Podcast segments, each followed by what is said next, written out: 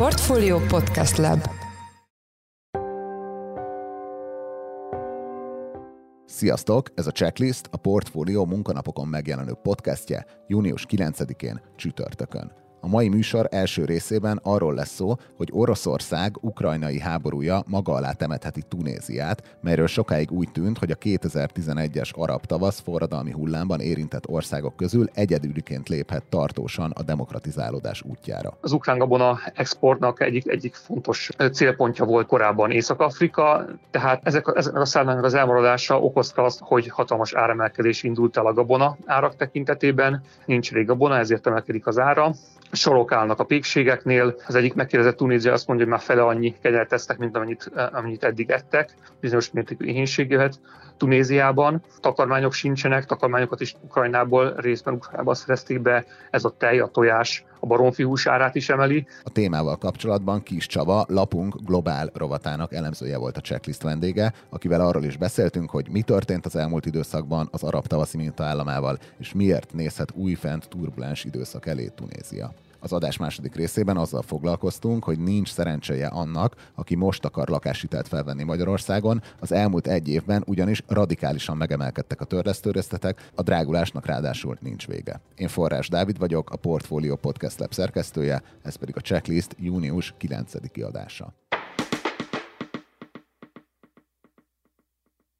Olyan súlyos gazdasági pénzügyi válságot okozott Oroszország-ukrajnai háborúja Tunéziában, hogy abba belebukhat Kaïs Saïed, az országot egyébként egyre inkább autoriter módszerekkel irányító vezető. Tunézia története azért is érdekes, mert sokáig úgy tűnt, a tartós ideig arab tavaszként emlegetett kétezer-tizenegyes forradalmi hullámban érintett nemzetek közül az észak-afrikai ország lesz az egyetlen, mely tartósan a demokratizálódás útjára lép. A témával kapcsolatban itt van velem Kiss Csaba, a Portfolio globál rovatának elemzője. Szia Csaba, üdvözöllek a Checklistben. Szia, sziasztok! Ahhoz, hogy megértsük Tunézia jelenlegi helyzetét, érdemes visszanyúlni kétezer-tízig, ekkor ért véget Zine El Abidine Ben Ali uralma. Milyen körülmények között mondott le az országot nyolcvanhét óta diktátorként vezető politikus? Ben, ben Ali hát nagyon sokáig lakott az országban, és elég stabilnak tűnt a hatalma. kétezer-tízben senki nem gondolta volna, hogy, hogy hamarosan meg fog bukni. Ekkor történt egy olyan eset, hogy egy utcajárus fölgyújtotta magát. Ezután tiltakozó mozgalmak indultak el, tiltakozások kezdődtek az országban, és pár héten belül odáig fajultak ezek a tiltakozások, hogy Ben Ali nem csak hogy lemondott, hanem egész egyszerűen elmenekült az országból. Később, évekkel később külföldön halt meg, és ezután indult el egy, egy demokratizálódási folyamat Tunéziában. Egészen, egészen kétezer-tizenkilencig úgy tűnt, hogy egy, egy demokratikus, hosszabb távon demokratikus ország jött létre Észak-Afrikában, amely egyébként nem volt jellemző a többi észak-afrikai és arab országra, ahol szintén kitörtek ezek a forradalmak, hasonló forradalmak, több, több ilyen országban, vagy legalább, legalább kisebb tüntetések. És hát jó pár országban hatalomváltáshoz vezethet, például Egyiptomban, Líbiában, Szíriában, Jemenben, utóbbi három országban egyébként azóta is polgárháború van, tehát ott tartós hatalomváltás nem történt, Egyiptomba visszatért a katonai diktatúra, úgyhogy igazából egyedül Tunézia volt az, ahol egy, ahol egy tartósabb demokratizálódás mutatkozott meg. És itt milyen remények voltak arra vonatkozóan, hogy Tunézia egy demokratikus ország lehet hosszú távon? Igen, kétezer-tizenegyben a Ben Alinak a lemondása után először a, az Ennahda nevű iszlamista mozgalom szerezte meg a, a leg, legtöbb képviselői helyet, ugyan koalícióban, de ő kezdett kormányozni, ugyanakkor itt kétezer-tizenháromig nagyon jelentős feszültségek uralkodtak a tunéziai vezetésben, illetve a tunéziai politikában, elsősorban az iszlamista és a, és a szekuláris mozgalmak között. kétezer-tizenháromban két szekuláris képviselőt meg is gyilkoltak, ezután az Ennahda lemondott, és elindult egy, egy demokratizálódási folyamat, amelyet az úgynevezett Nemzeti Párbeszéd Kvartett vezetett. Ez négy civil szervezetből, illetve, illetve szakszervezetből álló civil összefogás volt. A legnagyobb tagja az a tunéziai általános munkásszervezet, az u gé té té francia rövidítéssel, amely a mai napig a legnagyobb nem politikai párt, egymillió tagsága van, egymilliós tagsága van. Ez a, ez a Nemzeti Párbeszéd Kvartett kétezer-tizennégyre kidolgozott egy új alkotmányt, majd pedig ők meg is kapták a béke Nobel-díjat kétezer-tizenötben. Ekkor, tehát kétezer-tizennégy-tizenötben tűnt a legreményteljesebbnek az, hogy Tunéziában demokratikus berendezkedés jött létre hosszú, hosszabb távon. Ugyanakkor vészjósló jelek is voltak, kétezer-tizenötben két hatalmas terrormerénylet is elérte az országot iszlám állam révén, úgyhogy bár voltak remények, de azért meg volt a veszélye is annak, hogy itt Tunézia kaotikus helyzetbe kerül majd az ország, ahogy az például Líbia, a szomszédos Líbiába történt. Kaotikus helyzet nem lett, hanem inkább aztán kétezer-tizenkilenctől, és főleg a tavalyi évtől egyiptomi változásokhoz hasonló változások indultak meg, vagyis hát egy autoriter irányba indult el a Kaïs Saïed elnöknek az uralma. Igen, ezt akartam kérdezni, hogy ugye Kaïs Saïed kétezer-tizenkilencben iszonyú nagy többséggel került hatalomra, de mi vezetett ehhez, hogy a tunéziaiak őt választották meg vezetőül? Hát a, tulajdonképpen a gazdasági problémák, igazából soha nem sikerült Tunéziának a gazdasági válságból kilábalnia. Ugye a kétezer-nyolcban indult nagy gazdasági válság, amely, amely, amely egyik hatása volt tulajdonképpen az, hogy kitört a a jázmos forradalom és az egész arab tavasz. Ebből a válságból soha nem sikerült igazán kilábalni, a gé dé pé növekedés két egész öt százalék fölé nem ért el soha, és hát nem jött létre igazán politikai stabilitás se, annak ellenére, hogy, hogy volt egy ilyen, egy ilyen reményteli időszak, amikor az a Nemzeti Párbeszéd Kvartett eredményeket ért el. Ennek következtében egy erős hatalom mellett döntöttek úgymond a tunéziaiak, amikor, amikor ilyen nagy jelentős eredménye megválasztották Kaïs Saïedot kétezer-tizenkilencben. Tehát egy stabilitást akartak tulajdonképpen, mert ez a, ez a stabilitás nem, nem igazán alakult ki, gazdasági és politikai stabilitás nem igazán alakult ki, a pozitív folyamatok ellenére sem. És akkor milyen dinamikák jellemzik az országot Kaïs Saïed hatalomra jutása óta? Hát igen, azóta, azóta ugye még egy válság jött, a koronavírus válság, ugye kétezer-húszban beköszöntött, amely, amely nagyon jelentősen érintette Tunéziát, nagyon jelentős gazdasági visszaesés történt ekkor. Ezeket a gazdasági problémákat úgy gondolta Kaïs Saïed, hogy egy erős hatalommal tudja megoldani, tehát azzal, hogy, hogy egyre inkább magához von mindenféle jogköröket. Ugye kétezer-huszonegy július huszonötödikén volt egy, egy jelentős változás, tehát lassan egy éve, amikor feloszlatta a parlamentet, elküldte a kormányt, és rendeleti kormányzásba kezdett. Később az igazságszolgáltatás fölött is, is uralmat szerzett, legutóbb több tucat bírót küldött el állásával, amit már az Egyesült Államok is nehezményezett. Tehát ez azt jelenti, hogy Kaïs Saïed elnök gyakorlatilag a Montesquieu-i három hatalmi ágat, hogy a végrehajtói, a törvényhozói és a, és a bírói hatalmat is már a maga kezében integrálta, úgyhogy, úgyhogy lényegében egy, egy, egy autoriter, sőt diktatórikus uralmat hozott létre. Ellenzéki pártok még léteznek, működnek, de őket nem vonja be a mostani alkotmányozási folyamatban, ugye új alkotmányt is akar, amelyről, amelyről július huszonötödikén, most július huszonötödikén akar majd egy, egy népszavazást tartani. Jogtudósokat be akart vonni, ők nem léptek be ebbe az alkotmányozó bizottságba. Az ellenzéki pártok pedig fogadkoznak, hogy, hogy nem fogják hagyni, hogy Kaïs Saïed teljesen diktatórikus hatalmat vezessen be. Több tüntetés is volt az országban az elmúlt hetekben. Ugyanakkor az ellenzéki pártok egymással is ellenségesek, ugye vannak szekuláris és, és iszlamista pártok, nehezen tudják megérteni egymást, éppen ezért tulajdonképpen az ellenzéki pártok igazi, igazi veszélyt úgy tűnik nem jelentenek Saïed uralmára, annál inkább az említett munkás szakszervezet, az u gé té té, amelynek, mint mondtam, egymillió, egymilliós tagsága van. Pár nap múlva június tizenhatodikán egy országos sztrájkot hirdetett, és ez lehet, ez lehet a legnagyobb kihívás most Saïed uralma előtt, ez az országos sztrájk. Azt is írod, hogy egyfajta ilyen pillangó effektusként az orosz-ukrán háború is rányomta a bélyegét Tunézia jelenlegi helyzetére. Itt mi történt pontosan? Igen, elsősorban a, a gabona probléma, ugye az, ár, az áremelkedés, illetve a gabona hiány, ugye az oroszok blokkolják a, az ukrán gabonát, illetve hát ukrán és nyugati jelentések szerint el is lopják az ukrán gabonát, és aztán tovább értékesítik, de így is hatalmas mennyiségű ukrán gabona áll ugye Ukrajnában, és nem tudják, nem tudják exportálni. Az ukrán, az ukrán gabona exportnak egyik, egyik fontos célpontja volt korábban Észak-Afrika, tehát ezek, ezeknek a szállnak az elmaradása okozta azt, hogy, hogy hatalmas áremelkedés indult el a gabona árak tekintetében. Ugye nincs elég, nincs elég gabona, ezért emelkedik az ára. sorok állnak a pékségeknél. Az egyik, az egyik megkérdezett tunéziai azt mondja, hogy már fele annyi kenyeret esznek, mint amennyit, amennyit eddig ettek. Bizonyos mértékű éhénység jöhet Tunéziában. Takarmányok sincsenek, takarmányokat is Ukrajnából, részben Ukrajnából szerezték be. Ez a tej, a tojás, a baromfihús árát is emeli, tehát egy általános élelmiszer emelkedés van, emellett egy üzemanyagár emelkedés, ebben az évben akár harminc százalékos üzemanyagár emelkedés is lehet, és szinte hónapról hónapra emelkedik az üzemanyagoknak az ára.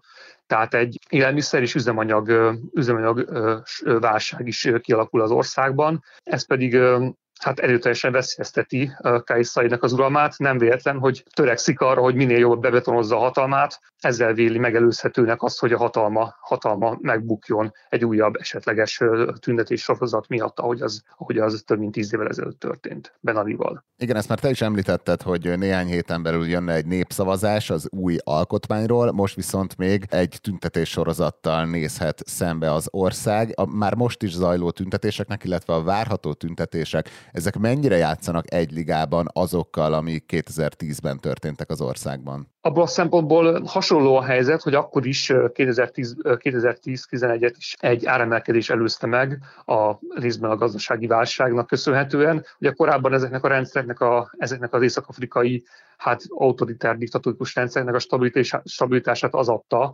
hogy bár, bár a szabadságokat korlátozták, mégis egy, egy minimális gazdasági stabilitást, egy valamilyen szintű jólétet föl tudtak tartani, és aztán a gazdasági válság után hirtelen elindult egy áremelkedés, és ez a, ez a, ez a, ez a jólét már tovább nem volt fenntartható. Egyfajta szociális alapú tüntetéssorozat elindult, amely összeadódott egy, egy politikai elégedetlenséggel a szabadságjog korlátozása miatt. Ugye Tunézia a leginkább talán a leginkább európai, nyugatosabb ország Észak-Afrikában, vagy akár az egész arab világban. A civil szervezeteknek sokkal nagyobb jelentősége van, mint más arab és észak-afrikai országokban. Van egy megfelelő társadalmi alap arra, hogy, hogy ezek a demokratikus folyamatok elinduljanak, és egy veszélyes gyújjegy alakul ki, amikor ugye a, a szociális elegedetlenség egy ilyen politikai elegedetlenséggel, a szabadságjogok nem kellő mértéke miatt elégedetlenséggel összeadódik, és ez vezetett tulajdonképpen a az arab tavaszhoz is, az minos forradalomhoz Tunéziában, és ennek a jelei látszódnak mostani Tunéziában, tehát ez, ez, a, ez az előteljes hasonlóság a két, a két helyzet között, ezért írtam azt a cikkemben, hogy akár egy új forradalom is jöhet, olyan hasonló jelek mutatkoznak, mint amelyek megmutatkoztak. Nem, ez nem jelenti azt, hogy fog is jönni, csak hasonló jelek vannak. Visszakanyarodva magához a, a kétezer-tizenegyes arab tavaszhoz, ekkor ugye sok elemző várta azt, hogy az érintett országok a demokratizálódás útjára lépnek, ami ugye visszatekintve hát a legtöbb esetben, vagy hát ugye Tunézián kívül a többi esetben nem történt meg. Meg. Mik lehetnek azok az okok, melyek miatt ez a folyamat végül nem zajlott le? Ha egy nagy okot akarok arra mondani, egy, egy, egy, egy összefoglaló okot, hogy miért nem sikerült egy, egy európai típusú vagy nyugati típusú plurális demokráciát létrehozni ezekben az országokban. Én abban látom ennek, a, ennek az okát, hogy egyszerűen az észak-afrikai és általában az arab országokban nem alakult ki, nem, nem ment végbe az a, az a politikai társadalmi, szociokulturális fejlődés, amely évszázadokon keresztül végigment Európában, a reneszánszal, felvilágosodással, az állam, állam és egyház szétválásával, a liberális szabadságjogok elterjedésével. Ezek nem igazán ismertek ezekben az országban, vagy egy szűk kör ismeri őket, amelyek, amely szűk kör például Tunéziában és Egyiptomban is a, a változásoknak, a forradalmi mozgalmaknak a zászlóvivője volt. Ugyanakkor ezek nem tudtak, ezek, ez a szűk kör nem tudott igazán politikai erőre szert tenni ezekben az országokban, ugye Egyiptomban is,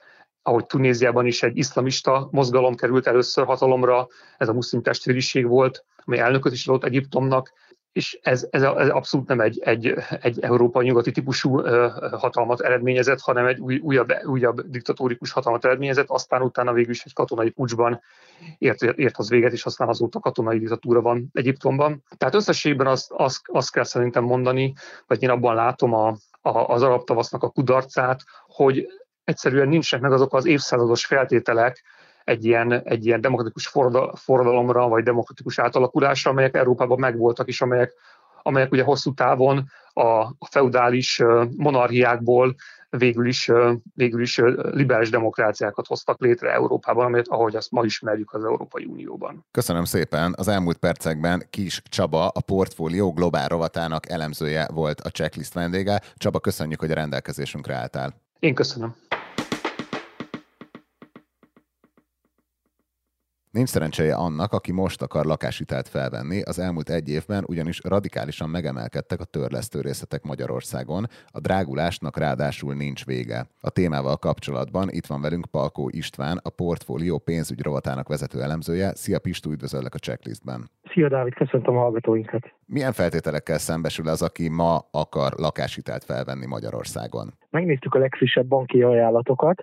Ezek átlaga azt mutatja, hogy ha valaki most húsz millió forintot szeretne felvenni négyszáz, illetve nyolcszázezer forintos havi jövedelemmel, itt a családi jövedelmet kell ezzel érteni, húsz éves futamidővel, akkor nagyjából hét egész három tized-hét egész öt tized százalékos átlagos kamatokkal számolhat a legnépszerűbb kamatperiódusok esetében.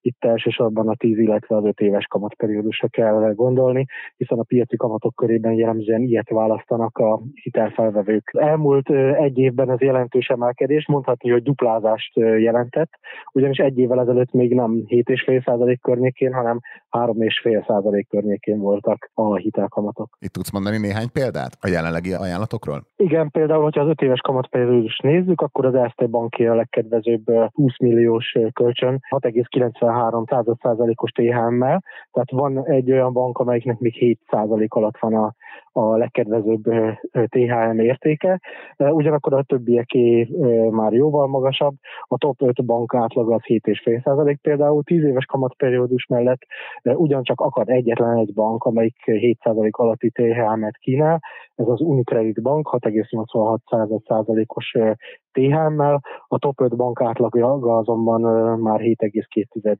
százalék. Azt lehet mondani, hogy nem csak az elmúlt, vagy az egy évvel ezelőtti helyzethez képest, hanem az elmúlt hónapokhoz képest is folyamatos drágulást látunk. Miben változtak a hitelfelvevők lehetőségei, akár csak az elmúlt néhány hónapban? Ha piaci konstrukciókat nézzük, akkor egy érdekes jelenség van. Az elmúlt hetekben, június elejével a Magyar Bank Holdingnak a tagbankjai lakáshitel kamatot csökkentettek. Itt nyilvánvalóan piacszerzési szándék állhat a háttérben, és a bankok egy része azért arra számít, hogy a, az infláció sem emelkedik az égig, tehát a következő negyed években azért megvalósulhat az inflációnak, illetve a kamatkörnyezetnek a, a, a csökkenése, de nyilvánvalóan csak piacszerzési cél indokolhat ebben az emelkedő kamatkörnyezetben csökkenést.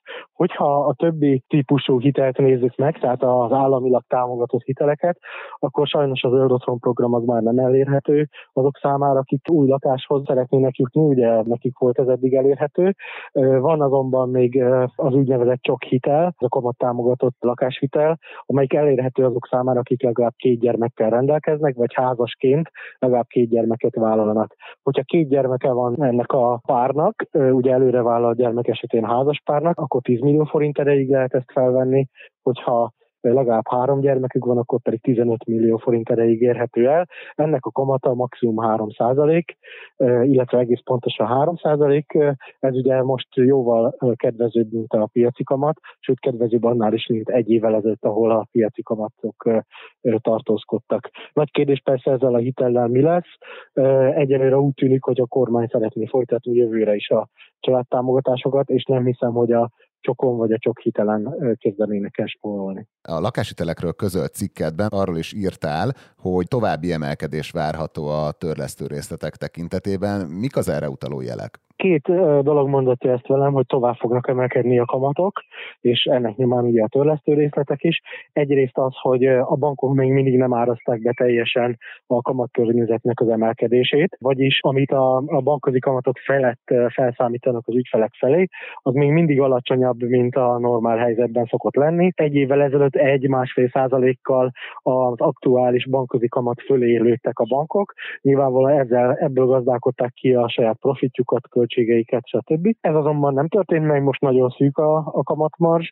Lényegében a bankok két-három hónapos csúszással követik a bankközi kamatoknak az emelkedését, tehát már most látni lehet azt, hogy nagyjából egy-másfél százalékkal magasabb lesz két-három-négy hónap múlva a lakáshitele kamata, mint jelenleg. Tehát érdemes felkészülni most már a bőven nyolc százalék feletti lakáshitel kamatokra sajnos. Másik felét még nem említettem meg, az pedig a Magyar Nemzeti Bank folytatódó kamatemelése.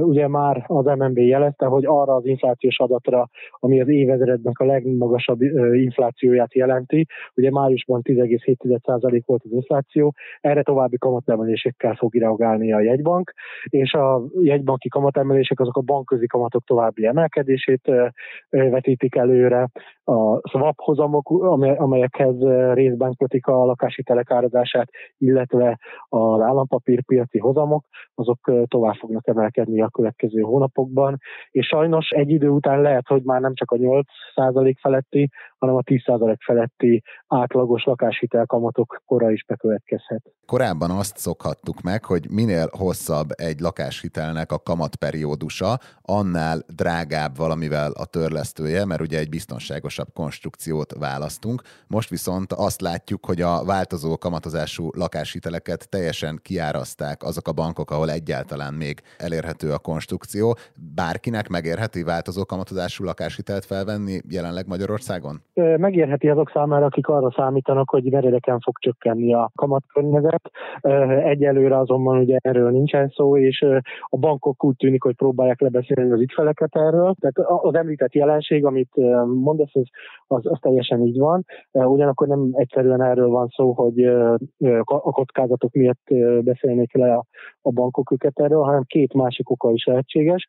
Az egyik az, hogy van, van az em en bé-nek az úgynevezett i té em szabályozása, az adósságszék szabályozás, ami kimondja, hogy például a változó kamatozású hitelek esetében, hogyha ötszázezer forint alatti jövedelmet nézünk például, akkor huszonöt százalékát érheti csak el a jövedelemnek a törlesztő részlet. Tehát a törlesztő részlet nem lehet nagyobb, mint a jövedelem negyede, és mivel nagyon elszálltak a kamatok, tehát amúgy is maga a bubor az magasan van, ezért nagyon magas törlesztő részletet kellene kigazdálkodniuk az ügyfeleknek a jövedelmük egy negyedéből, és ezt olyan kevés ügyfélnek tudnák így ajánlani a bankok, így jó szívvel, hogy inkább ki is árazták magukat erről a piacról, tehát van egy ilyen hatás is. Ugyanakkor a hozamok összehasonlításában érdemes azt is megállítani, hogy van egy másik hatás is, ez az úgynevezett inverse hozamgörbének az esete. Ugye normál időszakban az a helyzet, hogy a hosszabb távú hozamok a likviditási prémium miatt jellemzően magasabbak, mint a, a rövid lejáratú hozamok. Most azonban fordítva vagyunk, a rövid távon árazza a piac azt, hogy egy magasabb inflációs és hozamkörnyezetben maradunk, közép és hosszabb távon pedig elnyúlhat ez a, ez a nyomás. Ennek következtében például gyakran előfordul az, hogy a tíz éves kamatperiódusú hiteleknek alacsonyabb a kamata, mint például a változó kamatozásúaké vagy az öt éveseké. Tehát a jé té em szabályozás is közrejátszik egyébként itt, az öt éves és a tíz éves között is van ilyen különbség, de emellett még a hozamgörbének az alakja vagy a változása is előidézhet olyan furcsaságokat, hogy hosszabb kamatperiódus mellett egy fixebb, egy biztonságosabb hitelt, azt alacsonyabb kamattal vagyunk képesek felvenni, mint a rövid kamatperiódusú változó törlesztő részletű hiteleket. Ha most felveszünk egy hitelt a jelenlegi kamatokkal, akkor azt később van lehetőségünk kiváltani, hogyha csökkennek a kamatok és kedvezőbb ajánlatok jelennek meg a bankoknál? Igen, hitelkiváltásra mindig van lehetőség, és sajnos azt látjuk az adatokon, hogy viszonylag kevesen élnek vele. Az em en bé-nek volt egy ajánlása, hogy átterelje az ügyfeleket változó kamatozásból fix kamatozás felé. Ez kétezer-tizenkilenc tavaszán hozták nyilvánosságra, és tavaly decemberig mindössze hat egész öt százaléka élt ezzel a lehetőséggel. Természetesen visszafele is működhet a dolog, tehát hogyha például valaki tíz évre bebetonozza magát egy, egy magasabb kamatozású, tíz éves kamatperiódusú hitelbe, de látja azt, hogy három év múlva a változó kamatozású hiteleknek sokkal alacsonyabb a törlesztő részlete, vagy akár a tíz éves kamatperiódusú hitelek közül az aktuálisan elérhetők, akkor minden további nélkül megteheti azt, hogy vagy a saját bankja bankjánál, vagy egy másik banknál kiváltja ezt a hitelt. Ilyenkor jellemzően, vagy sok esetben meg kell fizetni a végtörlesztésnek a díjat, általában egy-másfél százalék, és még ezzel együtt is sok esetben megéri az aktuálisan kedvezőbb hitel lehetőségre áttérni. Érdemes ezt hangsúlyozni, mindig ezt a lehetőséget, mert úgy tűnik, hogy, hogy más országokkal ellentétben a magyar adósok ennek a procedúrájától óckodnak, holott pénzügyileg sokszor megéri ilyen részt tenni. Köszönjük szépen! Az elmúlt percekben Palkó István, a Portfolio pénzügy rovatának vezető elemzője volt a Checklist vendége. István, köszönjük, hogy a rendelkezésünkre álltál. És köszönöm a lehetőséget, sziasztok!